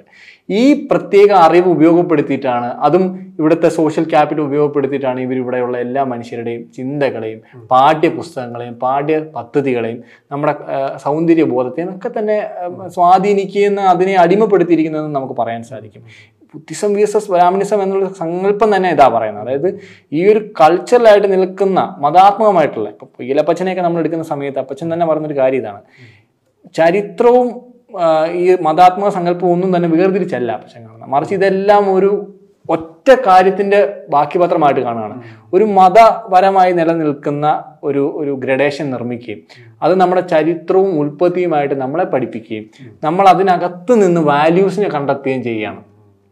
ബൈനറികളെ ഉണ്ടാക്കിയെടുക്കണം. അപരങ്ങളെ ഉണ്ടാക്കിയെടുത്ത് നമ്മൾ അതുമായിട്ടുള്ള ധർമ്മയുദ്ധങ്ങൾ നടത്തി നമ്മൾ മുന്നേറി പോവാണ്. അപ്പൊ നമ്മൾ അപരങ്ങൾ ഒരു ബൈനറി നിർമ്മിച്ചിട്ട് ആ ബൈനറിയും അപ്പുറം ഇപ്പുറം നിൽക്കുന്നവർ തമ്മിലുള്ള കൈ കൊടുത്ത് മാറാവുന്ന പ്രശ്നമായിട്ട് ഇതിനെ മനസ്സിലാക്കാണ് പിൻകാലത്ത് ഇതിനെ വായിച്ചെടുക്കുന്ന മനുഷ്യൻ. അപ്പം മോഡേണിറ്റി കൊണ്ടുവന്ന ഏറ്റവും വലിയൊരു പോരായ്മ അതാണ്. അത് വസ്തുനിഷ്ഠമായിട്ട് മാത്രം കാണുകയും ഇതിനകത്തുള്ള പ്രത്യേക വ്യത്യാസങ്ങൾ മനസ്സിലാക്കാതിരിക്കുകയും ചെയ്തിട്ടുണ്ടെന്ന് എനിക്ക് തോന്നിയിട്ടുണ്ട് വ്യക്തിപരമായിട്ട്. ഈ വിധിയിൽ മറ്റൊരു പ്രധാനപ്പെട്ട കാര്യം ഈ സാമ്പത്തിക സംവരണത്തെ അനുകൂലിച്ചുകൊണ്ട് വിധി പ്രസ്താവിച്ച ജഡ്ജികളിൽ ഒരാൾ അംബേദ്കറിനെ മെൻഷൻ ചെയ്യുന്നുണ്ട്. അംബേദ്കറിനെ കൂടി കോട്ട് ചെയ്തിട്ടാണ് പറയുന്നത്. അതായത് പത്ത് വർഷം കൊണ്ട് സംവരണം അവസാനിപ്പിക്കണം എന്ന് അംബേദ്കർ പറഞ്ഞിട്ടുണ്ട്. അതിലൂടെ ആ ചെറിയ കാലയളവ് കൊണ്ട് തന്നെ നമ്മൾ തുല്യതയിലേക്ക് എത്തണം. അപ്പോൾ അംബേദ്കർ വിഭാവനം ചെയ്ത ആ വഴിയിലേക്ക് സഞ്ചരിക്കാൻ നമ്മൾ ഇപ്പോഴെങ്കിലും ആ- രീതിയിലാണ് ഈ കാര്യങ്ങളെ എത്തിക്കുന്നത്. അപ്പോൾ അതിനെങ്ങനെ കാണുന്നത്? ശരിക്കും ഈ പറയുന്ന അംബേദ്കറിനെ കുറിച്ച് അംബേദ്കറിനെ കോട്ട് ചെയ്ത ഈ ഇതിനെക്കുറിച്ച് ഒരുപാട് ഡിസ്കഷൻ ഉണ്ടല്ലോ. അപ്പം അതിന്റെ അതിന്റെ ഒരു ക്ലാരിറ്റി എങ്ങനെയാണ്? ഈ ഒരു ആർഗ്യുമെന്റ് ഈ കോൺസ്റ്റിറ്റ്യൂഷൻ ഒക്കെ ഉണ്ടാക്കിയതിന് ശേഷം മുതൽ തന്നെ എയറിലുള്ള ഒരു സാധനമാണ്. നമ്മൾ ഇപ്പോൾ ചർച്ചയ്ക്ക് എടുക്കുമ്പോഴും ഇവർ പറഞ്ഞ കാര്യം ഇത് എല്ലാ വർഷം കൊടുക്കാനുള്ളതല്ലല്ലോ. അത് അതിന്റെ ഏറ്റവും നല്ലൊരു ആർഗ്യുമെന്റ് ആണ് അംബേദ്കർ പറഞ്ഞല്ലോ. അങ്ങനെ കൊടുക്കാൻ പാടില്ലാണ് അപ്പം കുറച്ച് നാൾ മുന്നേ ക്ലബ് ഹൗസ് ഒക്കെ വളരെ സജീവമായിരിക്കുന്ന സമയത്ത് ക്ലബ് ഹൗസിൽ ഇങ്ങനെ ഒരു ചർച്ചയിൽ ഒരു വക്കീലായിട്ടുള്ള എന്റെ സുഹൃത്ത് തന്നെയാണ്. അപ്പോൾ അയാൾ ഇങ്ങനെ പറഞ്ഞു. അപ്പൊ ഞങ്ങൾ പറഞ്ഞു അല്ല അങ്ങനെ അംബേദ്കർ പറഞ്ഞിട്ടേ ഇല്ല. അപ്പൊ അദ്ദേഹം പോയി അത് സെർച്ച് ചെയ്യുകയും അങ്ങനെ ഇല്ല എന്ന് മനസ്സിലാക്കുകയും ചെയ്തു. കോൺസ്റ്റിറ്റ്യൂഷൻ അസംബ്ലി ഡിബേറ്റ്സുമായി ബന്ധപ്പെട്ട്. ഇത് വലിയൊരു മിത്താണ് ഇപ്പൊ രണ്ട് രീതി ഇപ്പൊ ഇവർ പറയുന്നതിന് സാധ്യത. ഇപ്പം നമ്മുടെ വിധിന്യായത്തിൽ വരുന്ന സമയത്ത് അവർ കോട്ട് ചെയ്യുന്ന ഒരു സ്പേസ് ഉണ്ടാവും. അപ്പം അംബേദ്കറെ സംബന്ധിച്ച് അംബേദ്കർ അങ്ങനെ ഒരു ആർഗ്യുമെന്റ് പറഞ്ഞിട്ടില്ല എന്നുള്ള കാര്യത്തിൽ യാതൊരു തർക്കവുമില്ല സംശയമില്ലാത്ത കാര്യമാണ്. അംബേദ്കർ അങ്ങനെ ഒരു ആർഗ്യുമെന്റ് പറഞ്ഞിട്ടില്ല. മറിച്ച് മറ്റാരെങ്കിലും പറഞ്ഞ ആർഗ്യുമെന്റുകൾ ചിലപ്പോൾ അംബേദ്കർ കോട്ട് ചെയ്തതിനെ അവർക്ക് എടുക്കാം. അംബേദ്കർ കോട്ട് ചെയ്യാന്ന് പറഞ്ഞാൽ മിൻസിൽ എഴുതണമല്ലോ. അംബേദ്കർ ചെയർമാനാണ് ഇതിന്റെ ചെയർ അദ്ദേഹമാണ്. അപ്പൊ അദ്ദേഹത്തെ സംബന്ധിച്ച് എല്ലാവരും സംസാരിക്കുന്ന അതിനകത്ത് കുറിക്കുക എന്നുള്ളത് കടമയുമായി ബന്ധപ്പെട്ടാണ്. അങ്ങനെ കണ്ടിട്ട് അവർ കോട്ട് ചെയ്തതാണെന്ന് ഒരു വിഭാഗം പറയുന്നുണ്ട് ഇതുമായി ബന്ധപ്പെട്ട്. എന്നാൽ അംബേദ്കർ എന്തായാലും അങ്ങനെ ഒരു കാര്യം പറഞ്ഞിട്ടില്ല എന്നുള്ളൊരു യാഥാർത്ഥ്യമാണ്. മറിച്ച് അതിന് മുന്നേ പല ചർച്ചകൾക്കകത്ത് ഇപ്പം മഹാത്മാഗാന്ധിയുമായി ബന്ധപ്പെട്ട് ഡോക്ടർ ബി ആർ അംബേദ്കറിന്റെ സംവാദത്തിൽ ഇതുപോലെ സംവരണവുമായി ബന്ധപ്പെട്ടുള്ള ഒരു സംവാദം ഉണ്ടാകുന്ന സമയത്ത് അദ്ദേഹവുമായി സംബന്ധിച്ച് പറയുന്ന ഒരു ചർച്ചയ്ക്കകത്ത് പത്ത് വർഷം എന്നുള്ളൊരു കോട്ട് വരുന്നുണ്ട്. അത് പക്ഷേ പത്ത് വർഷം കൊണ്ട് നിർത്തണമെന്നൊന്നും അല്ല പറഞ്ഞത്. പത്ത് വർഷം ഇങ്ങനെ പോട്ടെ സെപ്പറേറ്റ് ഇലക്ട്രേറ്റ് ആയിട്ട് പോട്ടെ അല്ലെങ്കിൽ ഇങ്ങനെ ഇലക്ട്രേറ്റ് അല്ലാതെ പോട്ടെ അപ്പൊ ഇത് ഇങ്ങനെ വേണോ വേണ്ടോ എന്ന് പത്ത് വർഷം കഴിഞ്ഞ് ഈ സമുദായം തീരുമാനിക്കട്ടെ എന്നുള്ള രീതിയിൽ പറഞ്ഞതായിട്ടുള്ള ചില ഭാഗങ്ങളിൽ നമുക്ക് കാണാൻ സാധിക്കും. അതും ഈ പറഞ്ഞ പത്ത് വർഷം നിർത്തണം എന്ന് അംബേദ്കർ പറഞ്ഞിട്ടേ ഇല്ല അപ്പൊ ഇതേ രീതിയിൽ അംബേദ്കറെ മിസ്ഇന്റർപ്രിറ്റ് ചെയ്യുക അല്ലെങ്കിൽ അംബേദ്കർ പറഞ്ഞ എന്ന് പറഞ്ഞ് മറ്റു ചിലർ അവരുടെ താല്പര്യാർത്ഥം പറയുന്ന ചില ആർഗ്യുമെന്റ്സ് ആണ് അതൊക്കെ. ഇതിലിപ്പോ നമ്മൾ ഈ ചർച്ചയുടെ അവസാനത്തിലേക്ക് വരികയാണെങ്കിൽ ഇപ്പോൾ രണ്ടു ദിവസം മുമ്പാണ് ഈ വിധി വരുന്നത്. നമ്മൾ അത് ചർച്ച ചെയ്യുന്നു. പലതരം വിധികൾ നിരന്തരമായി വന്നുകൊണ്ടിരിക്കും നമ്മൾ അതെല്ലാം ചർച്ച ചെയ്യപ്പെടുകയും പലതും പല രീതിയിൽ പ്രോഗ്രസീവായ വിധികളൊക്കെ പല പല ജെൻഡറിന്റെ കാര്യത്തിലൊക്കെ പല പ്രോഗ്രസീവ് വിധികളും നമ്മൾ ചർച്ച ചെയ്യുകയൊക്കെ ചെയ്യുമ്പോൾ തന്നെ ഇത്തരം വിധികൾ പാരലായിട്ട് വന്നുകൊണ്ടേ ഇരിക്കുന്നുണ്ട്. ഇപ്പോൾ ഏറ്റവും ഒടുവിൽ ഇപ്പോൾ ഇന്ന് പുറത്തു വരുന്ന വാർത്തകൾ എന്ന് വന്നു പറഞ്ഞാൽ ഇപ്പോൾ ദളിത് ക്രൈസ്തവർക്ക് അതായത് മതം മാറി ക്രൈസ്തവരായ ആളുകൾക്ക് ഷെഡ്യൂൾ കാസ്റ്റ് എന്ന് പറയുന്ന പ്രിവിലേജ് കൊടുക്കാൻ പാടില്ല എന്ന് പറഞ്ഞ് ഇപ്പോൾ കേന്ദ്ര ഗവൺമെന്റ് സുപ്രീം കോടതിയിൽ അവരുടെ അഭിപ്രായം പറഞ്ഞിരിക്കുകയാണ് അപ്പോൾ ഇത് ഇതിങ്ങനെ മുന്നോട്ട് പോയി മുന്നോട്ട് പോയി നമ്മൾ സംഘപരിവാർ ഭരണകൂടം നിലനിൽക്കുന്ന ഒരു രാജ്യത്ത് നമ്മൾ ചെന്നെത്തുന്നത് എവിടെയാണെന്നുള്ളൊരു ചോദ്യം ഉണ്ടല്ലോ അതായത് ഇങ്ങനെ ഓരോന്നോരോന്നായി ഇവർ മുറിച്ച് മുറിച്ച് ഇനി എത്താൻ പോകുന്നൊരു ഗ്രൗണ്ട് എവിടെയായിരിക്കും? ആ- ആ അവസ്ഥ എന്തായിരിക്കും എന്നുള്ളൊരു ഭയങ്കര ആശങ്ക നമ്മുടെ മുന്നിലുണ്ടല്ലോ. അതിനെങ്ങനെയാണ് കാണുന്നത്? അല്ല ഇത് ഇപ്പം നമ്മുടെ മുന്നിലുള്ള പല പ്രശ്നങ്ങളെ നമ്മൾ പരിശോധിക്കുന്ന സമയത്ത് ഒരു വലിയ രാഷ്ട്രീയ സാധ്യതയെ മുന്നിൽ കണ്ടാണ് പൊതുവിൽ എല്ലാ നയങ്ങളും നിർമ്മിക്കപ്പെടുന്നത്. ഇപ്പോൾ കഴിഞ്ഞിപ്പം ഒരു എന്താ കേരള സ്റ്റോറി എന്ന് പറഞ്ഞ ഒരു സിനിമയുടെ ടീസർ ഇറങ്ങിയിരുന്നല്ലോ. അപ്പം ഇതൊക്കെ ചർച്ചയ്ക്ക് വരുന്ന ഒരു പ്രത്യേക സമയമുണ്ടെന്ന് കൂടെ നമ്മൾ മനസ്സിലാക്കണം. അതായത് ഇലക്ഷനോടനുബന്ധിച്ച് ഇവർ പല വിധത്തിലുള്ള ചർച്ചകൾ കൊണ്ടാണ് ഒന്ന് ഇസ്ലാമിനെ അപരമാക്കി നിർത്തുക ആ രീതിയിൽ ഇപ്പൊ അംബേദ്കർ തന്നെ പറയുന്ന പോലെ ഇസ്ലാമിനെ അപരമാക്കുന്നതുകൊണ്ട് അവർണ സവർണർ ഒന്നിക്കുകയാണ് ആ കാര്യത്തിന്. അപ്പോൾ ഹിന്ദു ആയിട്ട് നിൽക്കുന്നവരിൽ നിന്നല്ലാത്തവർക്ക് സംവരണം കൊടുക്കാതിരിക്കുന്നതിന്റെ ഒരു പൊളിറ്റിക്സിൽ ഇതും ബാധകമാവുന്നുണ്ട്. അപ്പം ഇപ്പം എന്താ പറയാ സംവരണം എല്ലാവരും നേടി. ഇപ്പം നമ്മൾ ഹിന്ദുക്കളെല്ലാം സംവരണത്തിലായല്ലോ. നമ്മളെല്ലാവരും ഒന്നായി. ഇ ഡബ്ല്യു സി ടിയോട് അവനും സംവരണത്തിലായി. അപ്പൊ സംവരണം കിട്ടുന്ന നമ്മളെല്ലാം ഇനി ഒരുമിച്ച് നിൽക്കണം. നായാടി മുതൽ നമ്പൂതിരി വരെ ഇവർ പറഞ്ഞുകൊണ്ടിരുന്ന സമയത്ത് സംവരണേതരെല്ലാം അപ്പറേ. സംവരണമുള്ള നമ്മളെല്ലാം ഇപ്പറേ.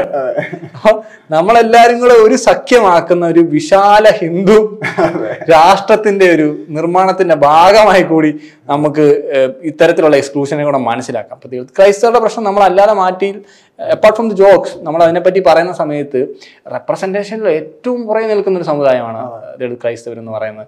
അവരെ സംബന്ധിച്ച് കഴിഞ്ഞ അറുപത് കൊല്ലത്തിൽ ഒരു പ്രതിനിധി ഇല്ല. തിരുവല്ലയിൽ നിന്ന് അറുപതിലൊരു പി ചാക്കോ ജയിച്ചതല്ലാതെ ഒരു വ്യക്തി ആ സമുദായത്തിന്റെ പ്രതിനിധിയായി വന്നിട്ടില്ല. അവരുടെ ജനസംഖ്യയെ പറ്റിയുള്ള ചർച്ചകൾ വന്നിട്ടില്ല. അവർക്ക് കിട്ടേണ്ട ആനുകൂല്യങ്ങളെ പറ്റി ചർച്ചകളില്ല. ഇന്ത്യയിൽ ഒട്ടൊക്കെ ഇവർക്കെതിരായിട്ട് ദളിത് ക്രൈസ്തവർക്കെതിരായിട്ട് ഒരുപാട് ഹിംസകൾ ചരിത്രത്തിൽ നമുക്ക് കാണാൻ സാധിക്കും. ഇപ്പൊ തെലുങ്കാനയിലൊക്കെ നടന്ന കൂട്ടക്കൊല ഇതുമായി ബന്ധപ്പെട്ടാണ്. പക്ഷെ അവരെ കൊന്നാൽ ഈ പറയുന്ന പോലെ അട്രോസിറ്റിയിലും വരുന്നില്ലല്ലോ. ഇപ്പൊ എസ് സിയിൽ പങ്കെടുക്കുക എന്നുള്ളത് കൊണ്ട് ഒരു പ്രധാനപ്പെട്ട കാര്യം സംവരണം വാങ്ങുക എന്നുള്ളതല്ല. മറിച്ച് അട്രോസിറ്റിയിൽ നിന്ന് രക്ഷപ്പെടുക എന്നുള്ളതായിരുന്നു ഈ മനുഷ്യരെ സംബന്ധിച്ച്. ഇതിൽ ഇവർ പെടുന്നില്ല. അപ്പൊ ഇവരെയും കൂടെ തല്ലി ആ തല്ലൽ ക്രിസ്ത്യാനികൾക്ക് കൊടുത്തു. നമ്മൾ ഹിന്ദുക്കൾ എല്ലാവരും കൂടെ നമ്മുടെ രാജ്യമാണ് ഇത് എന്ന് സ്ഥാപിച്ച് ഈ പറഞ്ഞ സവർണ ക്രൈസ്തവരെ തൊടാതെ അല്ലെങ്കിൽ സവർണ മുസ്ലിങ്ങളെ ഇന്ത്യയിൽ തൊടാതെ മറ്റുള്ളവരെ മാത്രം ഉപദ്രവിക്കുന്ന ഒരു ഹിന്ദുത്വ ടാക്ടിക്സിന്റെ ഭാഗമായിട്ട് കൂടി വിശാലമായിട്ടുള്ള ഈ സാധനത്തെ നമുക്ക് കാണാൻ സാധിക്കും. ഞാൻ ആദ്യമേ പറഞ്ഞ രീതിയിലേക്ക് ഇതിന് തിരിച്ചു വരികയാണ്. അമെന്മെന്റ് ഉണ്ടാക്കുന്ന ഒരു പ്രത്യേക ഗ്രൂപ്പ് ഉണ്ടല്ലോ പുതിയൊരു ഗ്രൂപ്പ് പാർലമെന്റ് നിർമ്മിക്കുന്ന ഒരു ഗ്രൂപ്പ് ആ ഗ്രൂപ്പിനകത്തേക്ക് കടന്നു വരാൻ സാധിക്കുന്നത് ഹിന്ദു സവർണർക്കും അല്ലെങ്കിൽ എക്കണോമിക്കലി ബാക്ക്വേർഡ് ആയിട്ടുള്ള സവർണതയിൽ നിൽക്കുന്നവർക്കുമാണ്. അപ്പം ഇവരെ സംബന്ധിച്ച് ഇവരുടെ രാഷ്ട്രീയ സാധ്യതയ്ക്കകത്ത് വരുന്ന അല്ലെങ്കിൽ ഇവരുടെ രാഷ്ട്രീയത്തിൽ ഇവർ വിഭാവനം ചെയ്യുന്ന എല്ലാവർക്കും ഇവരിപ്പോൾ സംവരണം നൽകി കഴിഞ്ഞു എന്ന് ഇവർ പ്രഖ്യാപിക്കുകയാണ്. ബാക്കിയുള്ളവരെല്ലാവരും രാജ്യത്തിന് പുറത്താണ്. അതിൽ ജനറൽ അല്ലാത്ത ക്രൈസ്തവർ പോണം. കാരണം അവരെന്തായാലും ജനറൽ അല്ലല്ലോ വിടുന്നത് ഈസി ആയി പോയില്ലേ. അതേപോലെ മറ്റ് ജനറൽ അല്ലാത്ത മുസ്ലിങ്ങളെല്ലാം പോവും. ജനറൽ ബാക്കിയുള്ളവർക്കെല്ലാം ഈ സാധനം അക്സെപ്റ്റ് ഇ ഡബ്ല്യു എസ് മറ്റ് ജനറൽ കമ്മ്യൂണിറ്റി വരുന്നവർക്കെല്ലാം അക്സെപ്റ്റോടാ അപ്പൊ നമ്മൾ മനസ്സിലാക്കേണ്ട ഒരു വിശാല രാഷ്ട്രീയത്തിന്റെ ഭാഗവും കൂടിയാണിത്. ഒരു അഞ്ചു വർഷം കൂടെ എങ്ങനെ ഭരിക്കാം എന്നുള്ളതിന്റെ ഒരു രാഷ്ട്രീയ തന്ത്രമാണ്. ഇത് ഓരോ ചെറിയ ചെറിയ ഭവനങ്ങൾക്കകത്തും ഇവർ ഈ രീതിയിൽ ഇതിനെ പ്രൊപ്പഗേറ്റ് ചെയ്യുകയും ആൾക്കാർ ആ രീതിയിൽ അത് മനസ്സിലാക്കിയെടുക്കുകയും ചെയ്യും. ഇതിനെപ്പറ്റി ചർച്ചയില്ലാത്തതിന് ഒരു കാരണവും ഇത് തന്നെയാണ് കേട്ടോ. ഇപ്പോഴും സോഷ്യൽ മീഡിയയിലുള്ള ചർച്ചകൾ ഈ വിധിയോട് മാത്രമാണ് ഇപ്പോൾ വലിയ രീതിയിൽ മുന്നോട്ട് വന്നിരിക്കുന്നത്. ഇത് കാര്യമായിട്ടുള്ള ഒരു ബഹുജന ചർച്ചയിലേക്ക് പോവുകയും സാംസ്കാരികപരമായിട്ട് തന്നെ നിലനിൽക്കുന്ന ഈ ഒരു അടിമത്തത്തെ അല്ലെങ്കിൽ അടിമപ്പെടുന്ന അതീശത്വത്തെ മനസ്സിലാക്കി നമ്മൾ ഇതിനെ മാറ്റണം. അതിൽ നേരത്തെ പറഞ്ഞ സർവൈലൻസ് പോലുള്ള പല കാര്യങ്ങൾ വഴി ഇപ്പം നമുക്ക് അയൽവക്കക്കാരന്റെ വീട്ടിലേക്ക് ഒളിഞ്ഞു നോക്കാൻ പറയുന്ന രീതിയിൽ വരെയുള്ള ഒരു മൊറാലിറ്റി സ്പേസ് ആയിട്ട് നമ്മുടെ സമൂഹത്തെ മാറ്റുകയും ഒരു ഹിന്ദു കോഡ് അനുസരിച്ച് യൂണിഫോം സിവിൽ കോഡ് തന്നെയത്. അത് നമ്മൾ വിചാരിക്കുന്നവരല്ലെന്നുള്ളേ ഉള്ളൂ ബാക്കി എല്ലാ രീതിയിലും ഇവർ യൂണിഫൈഡ് ആയിട്ടും മറ്റുള്ളവർക്കെല്ലാം ഇതേ രീതി നിങ്ങൾ ആയിക്കോണം എന്ന് പറയുന്ന നിലയിലുള്ള ഒരു വിശാല ഹിന്ദു ബോധത്തിനകത്തേക്ക് ഇവർ നിർത്തുന്ന ഒരു പരിപാടിയാണിത്. അപ്പോൾ എന്നെ സംബന്ധിച്ച് എനിക്ക് മനസ്സിലാകുന്ന ഒരു രാഷ്ട്രീയം ഇതിന്റെ പുറയിലുള്ളത് ഇതാണെന്നുള്ളതാണ്. സന്തോഷം. സന്തോഷം.